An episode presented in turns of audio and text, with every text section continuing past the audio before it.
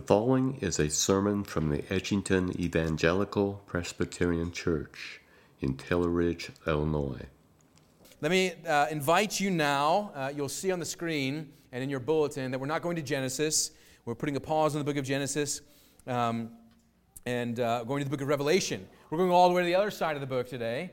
So uh, let it be said that I preach from Genesis to Revelation in just two weeks' time. Okay? So very, very something there. Book of Revelation, chapter 1. Uh, come there with me to the book of Revelation and chapter 1.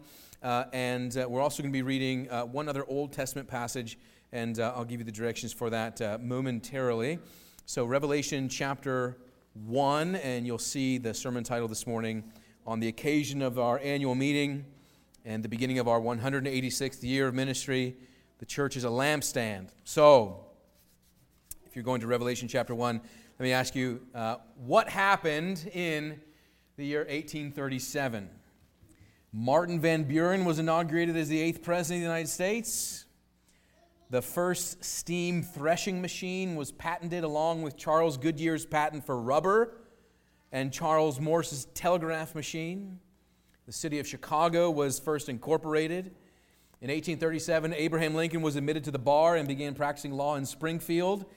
And 170 miles to the northwest of Springfield, in a barn on the property of Joseph Dunlap, the Presbyterian Church of Lower Rock Island County was first constituted by the Presbytery of Schuyler. It is now 2023. The barn is gone, and the church remains on the 100, uh, actually on the 75th anniversary of the church in 1912, Reverend T.R. Johnson, who served this congregation for 39 years, made this comment on that anniversary of the church. He said this The church precedes civilization. The church is the guardian of moral truth. The church is the foster parent of liberty. The church is the promoter of character. The church is the developer of ideals. A community is blessed, a community may prosper and be given prestige because a church is in the midst of that community. So, what is the church? If you're in the book of Revelation, we're going to be looking in uh, chapter 1, looking at verses uh, 9 uh, through the end of that chapter.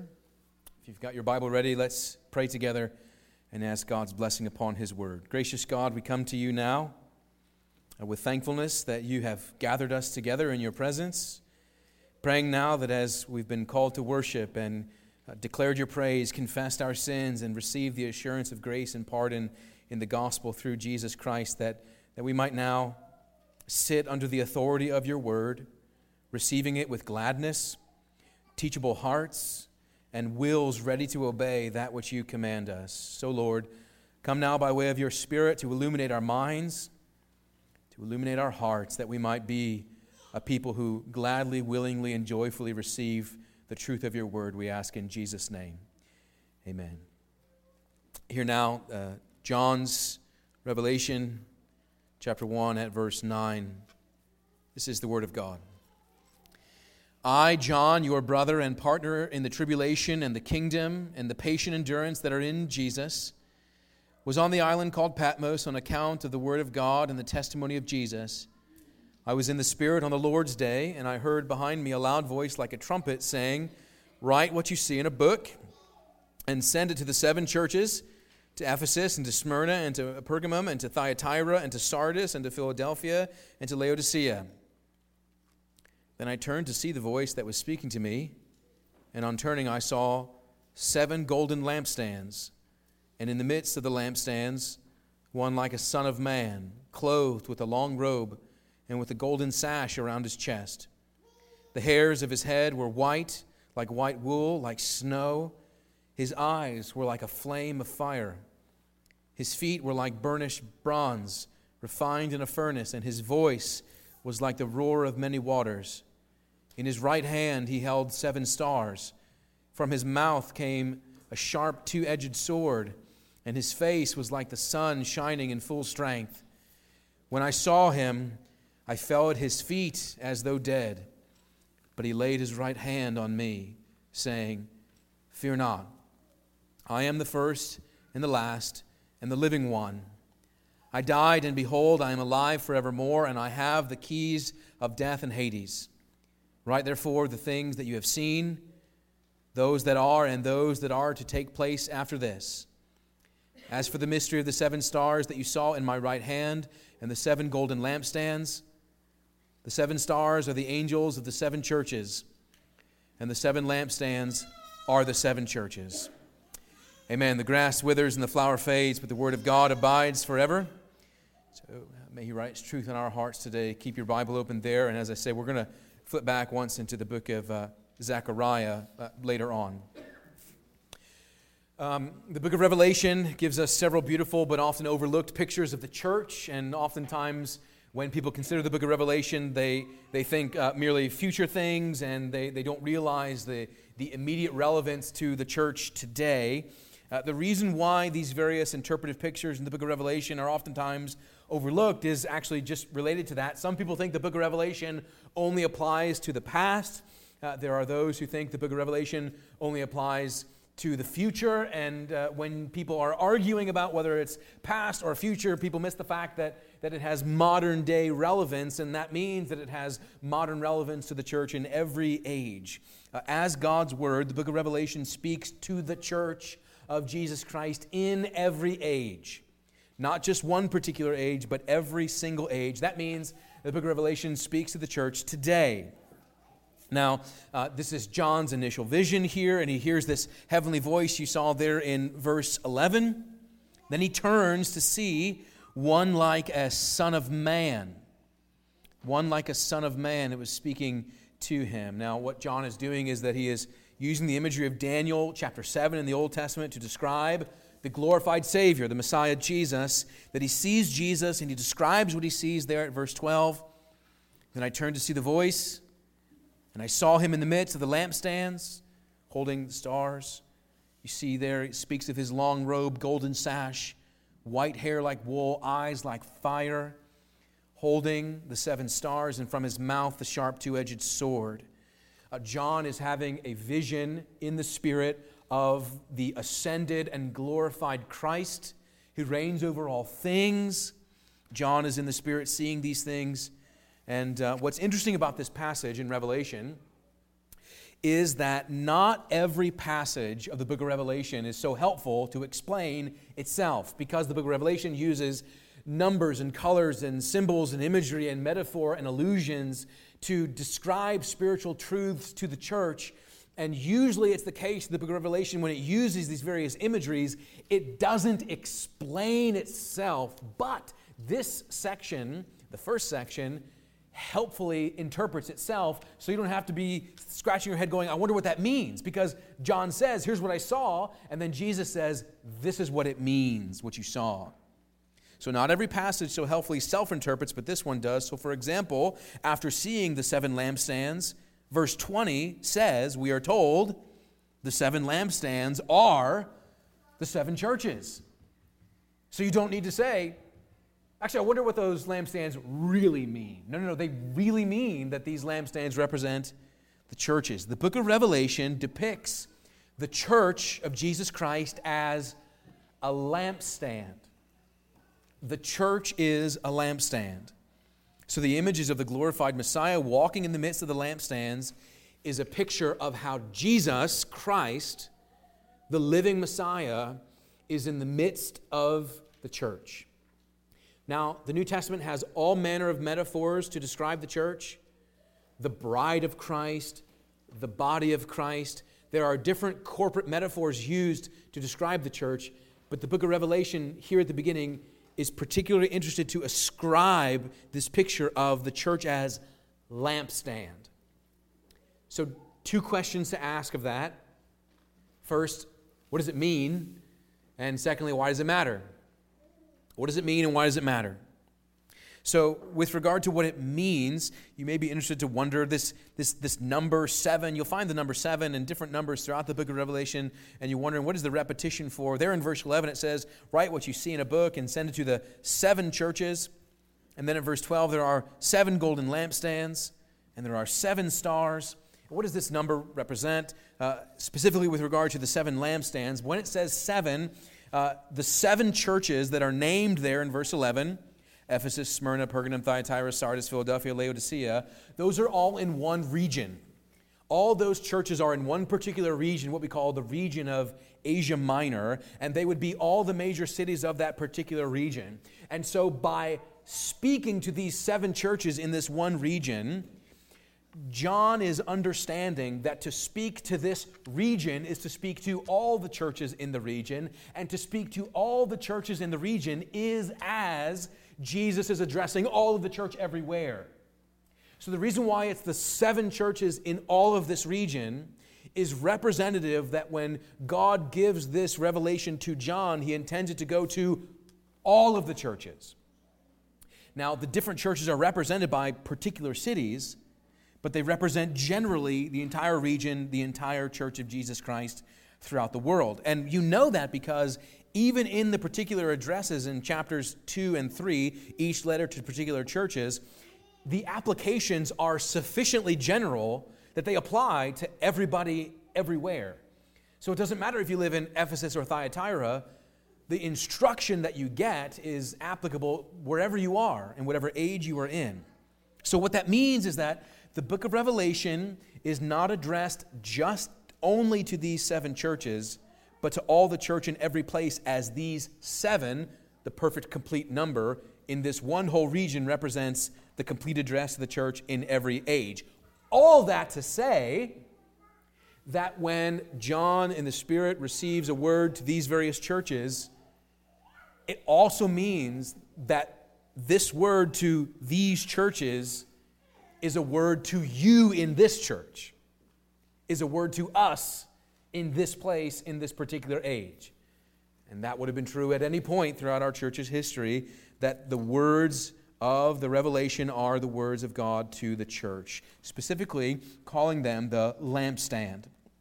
You see that in several places there in verse 12, and the explanation in verse 20 of what the lampstand is. The imagery of a lampstand, and you've got some of this information on uh, insert in your bulletin, but just to touch on a few details, the imagery of the lampstand has its background in the Old Testament, where the lampstands were part of the adornment of the worshiping location of Israel first in a mobile tent called the tabernacle, and then later on in the physical place of worship called the temple in Jerusalem. If you were to look back in Exodus chapter 25, that's where God gives Moses the details of the construction of the tabernacle, and he says, Let there be lampstands, and they're golden lampstands. And then in Exodus chapter 37, you have the details of those lampstands actually being constructed. So God says, Where I am to be worshiped, I want these lampstands to be placed amongst other types of furniture that was in the tabernacle and in the, and in the temple. But these particular lampstands is what we want to be drawn to here. These lampstands are not merely uh, instruments of utility, meaning it's dark and they needed light, though that was true. They needed to have their worship space illuminated, and so a lampstand's going to do that. But they're not just merely instruments of utility. They're also not just ornaments of beauty, though they were cast in gold. They gave light and they were beautiful in and of themselves, but they weren't just uh, utilities and they weren't just ornaments. By way of these lampstands, the point was that God was communicating a very particular truth to his people. Because both the tabernacle and then later on the temple were designed to be representative of a home and the furniture that was placed in the tabernacle and later the temple were representative of common things that you would see in your home, but perhaps amplified. So, for example, there would be a table, and on the table would be bread. There was always bread on the table. There would be various utensils, and there would be light. So, light in the home with table and bread, symbol of a home. But the point of the lamps was that this perpetually burning light meant that there was always a glow coming from within the tent of meeting, the tabernacle, or later on the, the temple itself. In essence, that was to communicate that the lights were on, that somebody was home. Do you ever go out of town and leave a lamp on or set it on a timer, right, to cycle through because you want to communicate that even if you are actually away, that uh, somebody's paying attention, right? Uh, God is not doing that. He's not trying to foil Israel into thinking that he's home when he's actually not, but rather the lamps were always burning to communicate that someone was always home. There was always an occupant in the home at all times, and that was meant to comfort the people and to remind them that the God of the universe had made his home in their midst, and that the light was always on, meaning God was always present. That was the point. And that the people of God were to live their lives conscious of the reality that God is in our midst. He's always here. The light is burning and God is with us. And the people of God were to live in accord with this reality, but they struggled to.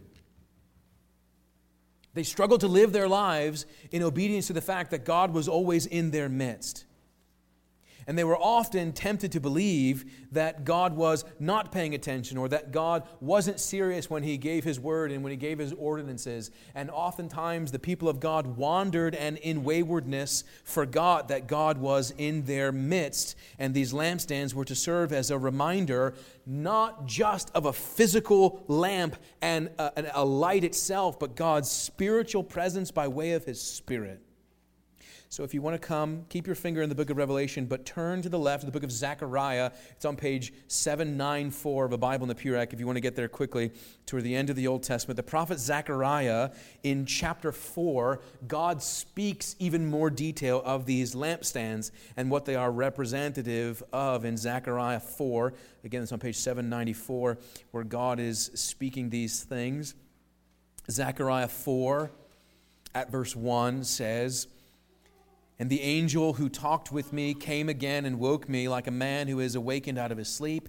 And he said to me, What do you see? And I said, I see, and behold, a lampstand, all of gold, with a bowl on the top of it, and seven lamps on it, with seven lips on each of the lamps that are on top of it. And there are two olive trees by it, and one on the right, and one on the right of the bowl, and the other on its left. And I said to the angel who talked with me, What are these, my Lord? And the angel who talked with me answered and said to me, do you not know what these are? I said, No, my Lord. Then he said to me, This is the word of the Lord to Zerubbabel, not by might nor by power, but by my spirit, says the Lord of hosts. See, God is speaking here to his people, saying, The reason why I've given you a lampstand to illuminate light in the place where I am to be worshiped is to communicate the fact that your very life is guided by my divine spirit, which is in your midst, directing you, guiding you, protecting you, comforting you, so that you would learn to live, in verse 6, not by your own might, not by your own power, but by my spirit. God is explaining the spiritual significance of the lampstands to his people to say that you are called to live by my spirit as I am with you in your midst. By his spirit, God was among his people as symbolized by the lampstands. Now, as you go back to the book of Revelation, for the New Testament to take this imagery of the Old Testament and explain it this way is helping the church to understand that, that the church of Jesus Christ is no longer just one lampstand, but has multiplied across a region, and there are seven across all of this region. It depicts an advancement and an expansion of the kingdom, that there are now lampstands not just in Jerusalem, but all over Asia Minor, all over this known territory, no longer only in Jerusalem, but spreading across the land. And the glorified Messiah at Revelation 1, verse 13, is in the midst of these seven lampstands. And do you see what John is saying? John is saying the risen Christ is in the midst of his people as they gather in these particular places. There is a lampstand with a lamp burning in Ephesus and Thyatira and Laodicea. There is a lampstand with a lamp burning because Jesus, the risen Christ, is in the midst of his church. And what Jesus is being represented of here, uh, to borrow this temple language, is that John is depicting Jesus as a priest, where in the Old Testament it was the priest's job to go into the tabernacle, into the temple, and tend the lamp. Right? Trim the lamps, remove the wick, and the old oil, refill the lamps with fresh oil, and relight the lamps that had gone out.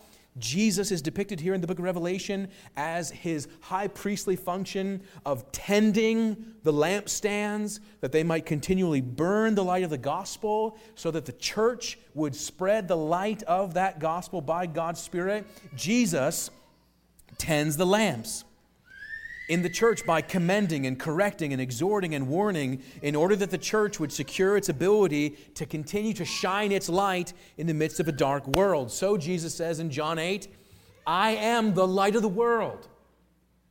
And he likewise says in Matthew 5, You are the light of the world. You're the city on a hill.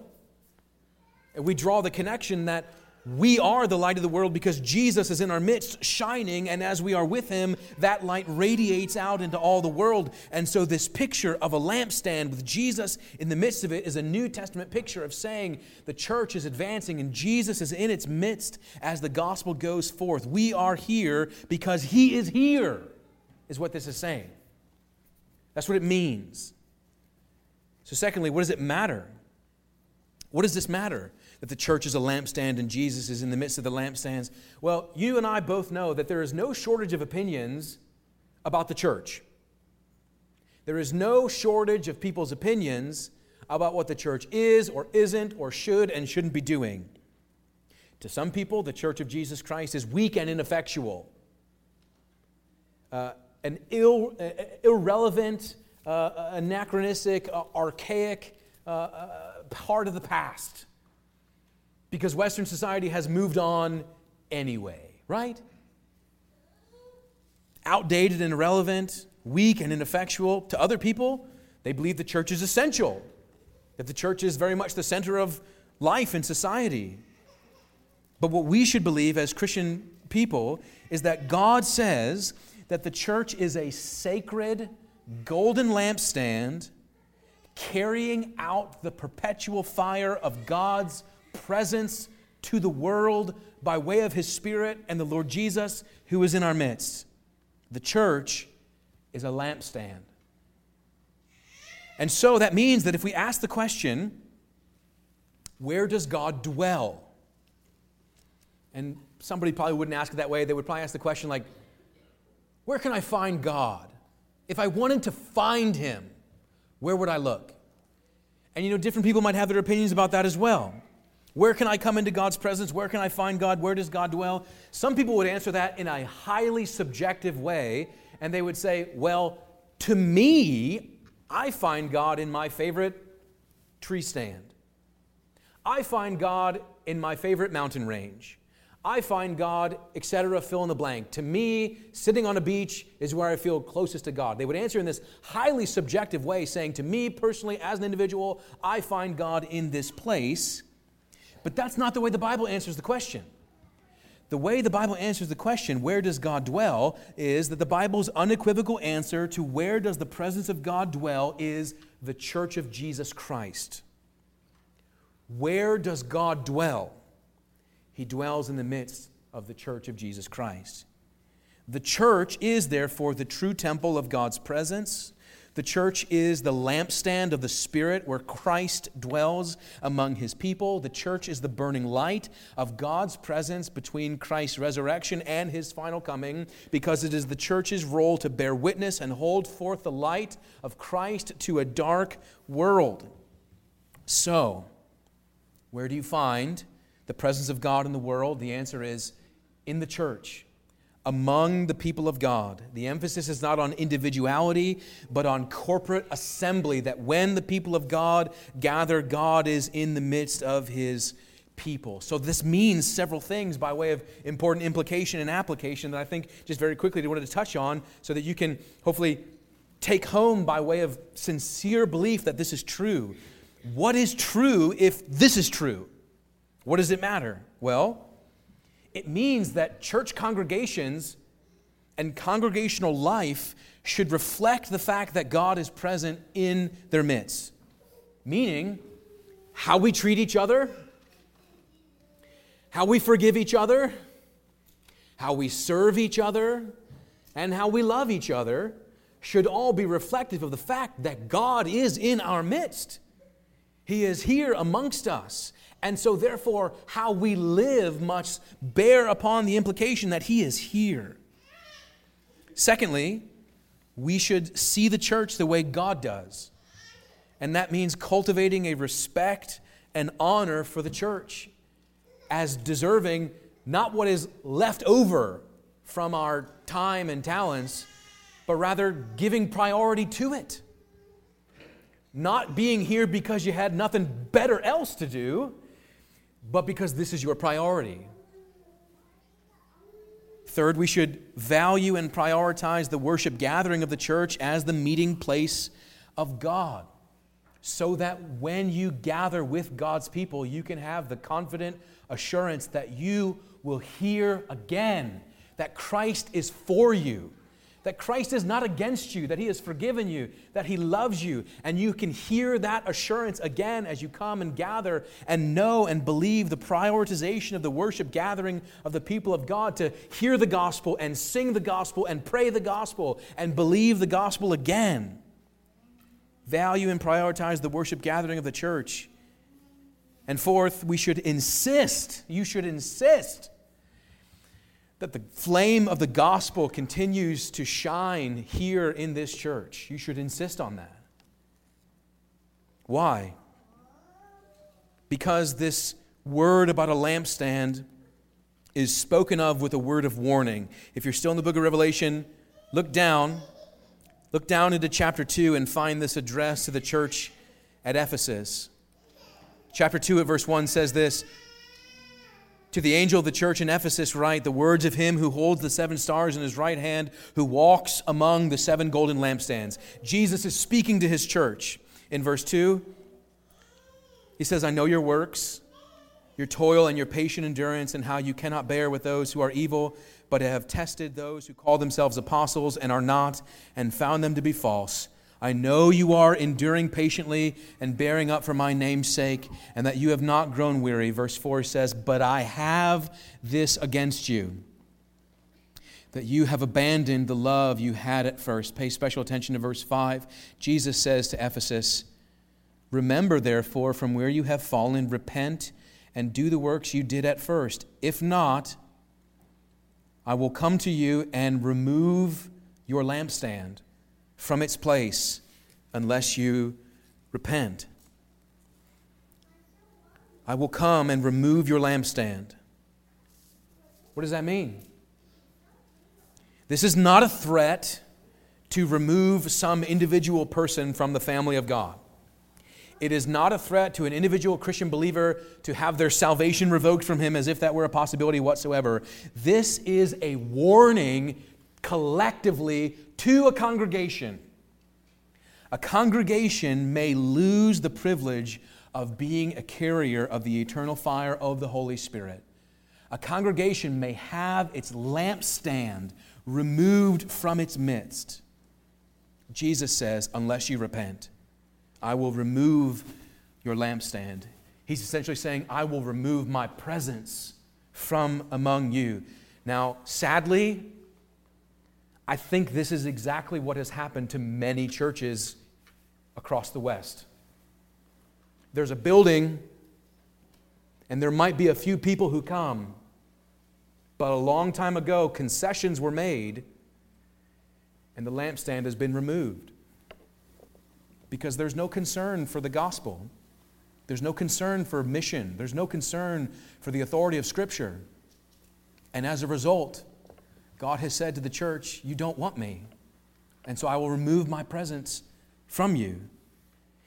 Jesus promises that his church generally will never be overcome on the earth. He says, Remember, the gates of hell will never prevail against the church. But he never promises to individual congregations that they will last forever. Because if they forsake him, He will remove his presence from among them. When a church stops loving Jesus, when a church harbors sin in its midst or stops teaching the Word of God, it is in danger of losing its status as a keeper of the eternal flame of God's presence, namely its lampstand. Why am I saying this? Not because I think that our church is at threat, but rather because every church must realize that we don't exist for ourselves. We don't exist for our own authority. We don't exist for our own missions. We don't exist for our own purposes. We exist for Jesus Christ and his kingdom. He is the Lord of his church. His will reigns. His word is the authority. His opinion matters more than anything else. And so, when this church was founded in 1837, when all those other things were happening, this place was very much a frontier, wasn't it? In 2023, we benefit from almost 200 years of development and civilization, such that it is not the frontier that it was in 1837. But the reason why the church was founded wasn't just because it was a geographic frontier, but because it was also a spiritual frontier. In that sense, 186 years later, this church is still on a spiritual frontier still having work and mission to do as the church is planted here in this community with a lampstand burning and a job to do, still on the spiritual frontier of this particular generation, because there are still many, many of those who are still aliens and strangers to the love of Jesus, and they're your neighbors. They don't know anything about Christ. Maybe generationally, way back, they had some church commitments, but it's just not present. They need to come in. They need to come into the household of faith. They need to find that the light is on and someone is home and that there's things happening here in this household of faith and that God's people are gathered, and that God's people still welcome sinners and strangers to find a home in our midst because everybody that is here was once a sinner and stranger, now to be made sons and daughters of the King. Jesus says, Let your light shine. And that light is the light of the Spirit of God in our midst as we declare forth to the world that Jesus Christ is Lord and that He welcomes all who come to Him in faith. People of God, may the lampstand of Jesus Christ burn here for as long as He is pleased to ignite it and continue it. Let's pray. Heavenly Father, we thank you for your word. We thank you for the truth of the gospel, and we thank you for Jesus Christ and his kingdom. We pray, Lord, that as this church is an outpost, an embassy of that kingdom, that you would find us to be a faithful people, a people committed to Christ, a people committed to one another, and a people committed to seeing those who know not the Savior's love come and find rest in the goodness of Jesus. So, Lord, bless our church, we pray to this end in Jesus' name. Amen. Thank you for listening to this sermon.